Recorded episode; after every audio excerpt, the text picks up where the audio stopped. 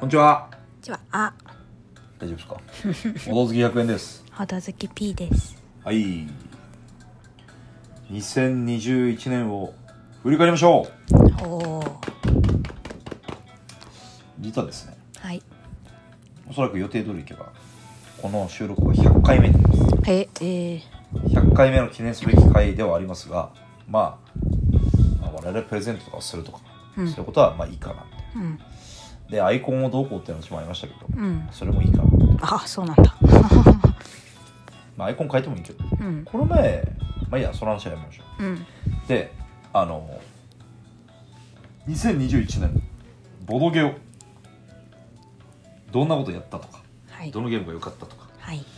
どんな感じの振り返りをしてしまおうかな、はい。まあ、まだ12月12日なんですけどはい。まだ新しいボドゲやるかもしれないですけど、はい。まあ、僕は今日やったし実際、はい。まあとりあえず今日現在でのボドゲの振り返りをしもうとしもうとしようと思いますはーい。で最近ちょっと暇だった時にうん、作ったんですようん、自分がプレイしたボドゲうん、のリストというかエクセルでうん。でまあ僕はあの何だっけ BG ステータスってアプリがあってうん、それで逐一簡単ですけどねプレイしたボドゲの記録を一応してるんですよ、ただそれはあの評価は分かんない僕は探してないかもしれないけど評価を記録することはできなくてうん、例えばこのゲームは5点ぐらいだなみたいな、ので Excel ファイルにしてしまいましたうん、うん、 OK うん。なんすかそのオ笑いはッケーですよ。どうでもいいですよってオッケーですよ。で2021年うん、これ私ですねうん、あの P さんじゃなくて私100円がプレイした新しくプレイしたゲームうん、これどういうことかっていうと2021年に出たっていうんじゃなくて、うん2021年初プレイですねうん。のゲームはえー、213個あるみたいですえ213個僕の初プレイがありましたとー、うん、いう形その中でこれは良かったなってやつをうん、何個か上げていこうかなとうん、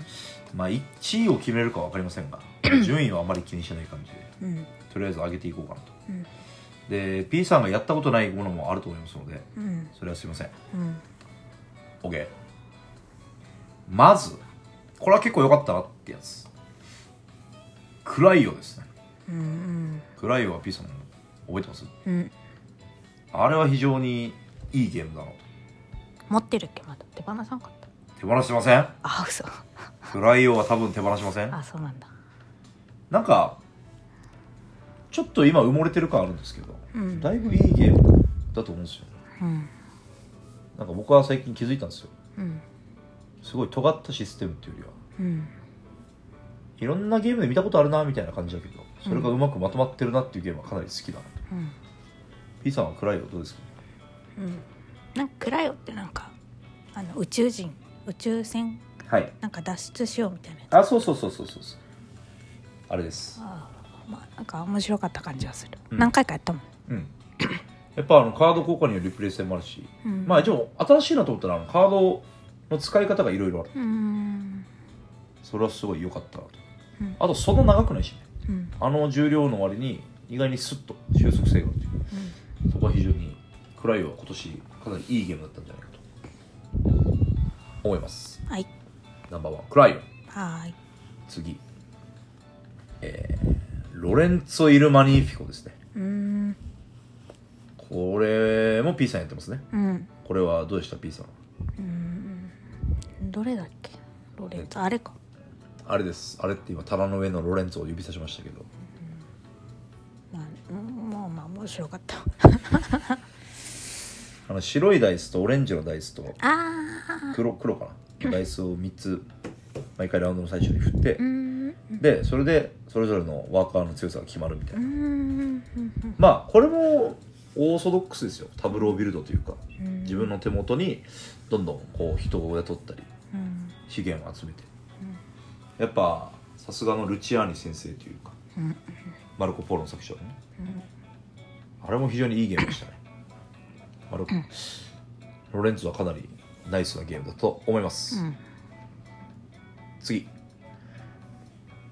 これはですねスキ隊の侵略者ですねほスキ隊の侵略者覚えてますうこれもやったねやりましたこれ2月ぐらいだと思うんですけどねスキ隊の侵略者はこのワーカープレイスメントなんですけどうんワーカーが1個しかいないっていううんそれぞれ1人うんでそれをやりたいアクションに置いてうんで違うとこから抜き取るっていううんそれが非常に斬新でしてですね、うんその自分で手番でやることのそのシステムによって自分の選択手番でやることの選択肢はそんなひ超広くないんですよねうんけどすげえ悩ましいってういう、んあれは非常に良いゲームだなと思いますね、うん好きなシナリうんオこれもいいゲームでしたうん次、え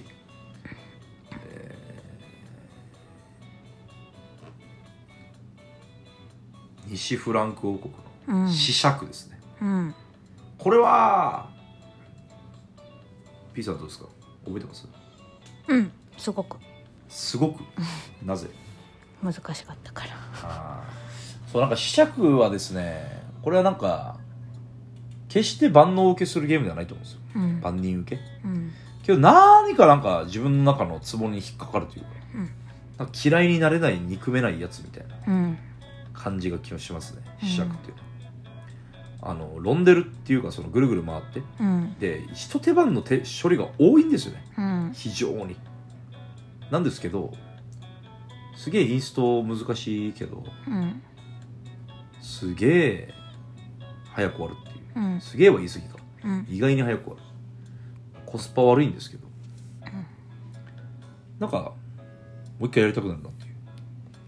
そんな魅力を秘めたゲームうんでしたねうん試着うんあとは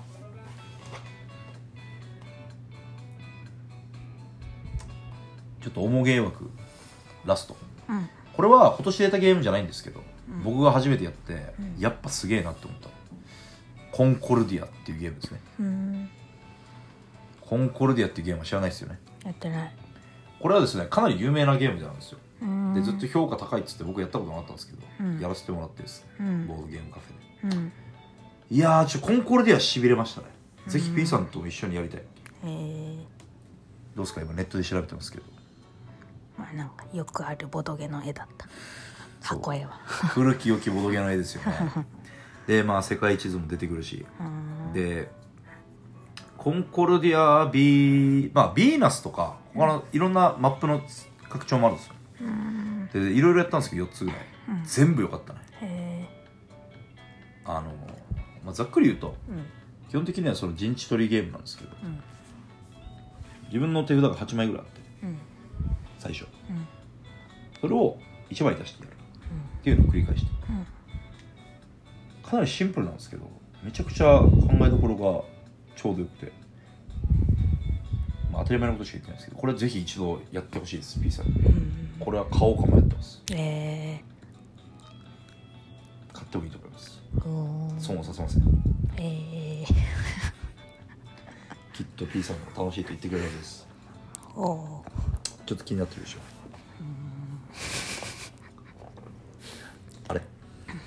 そうでもない、うんまあ、全然1万は超えないですようん十分高いんだろうなっていう感じの顔してますね、まあいいや、まあ、コンコルディアはちょっとババッとしびれたゲームでしたねあとはそうですね今何分 ?9 分重げ枠で言うと最近やったやつザ・レッド・カスドラル赤の大聖堂っていうゲームですねこれも非常に良かったですこれはなんかまあなんだろうな何が良かったかっていうと、うんこれもねなんか要素自体はどういろんなゲームで見たことあるなみたいなうん感じのゲームなんですけど、うんそれがうまくまとまってるというかうんこういうの一番ちょうどいいよねみたいなうんそんな感じのゲームだったと思いますうんそんなもんかなうだんから重げの今挙げたやつはクライオ、うんコンコルディアあじゃあクライオロレンツォコンコルディア、えー、西浦航空の試着月田吉ネクちゃんですかねこんな感じ B さんはこの中でどれがいいですかクライオロレンツォ月田試着やったことあるやつの中で何かなロレンツかななんかあんまり覚えてないけど そうですか僕はもうさっき言ったけどなんか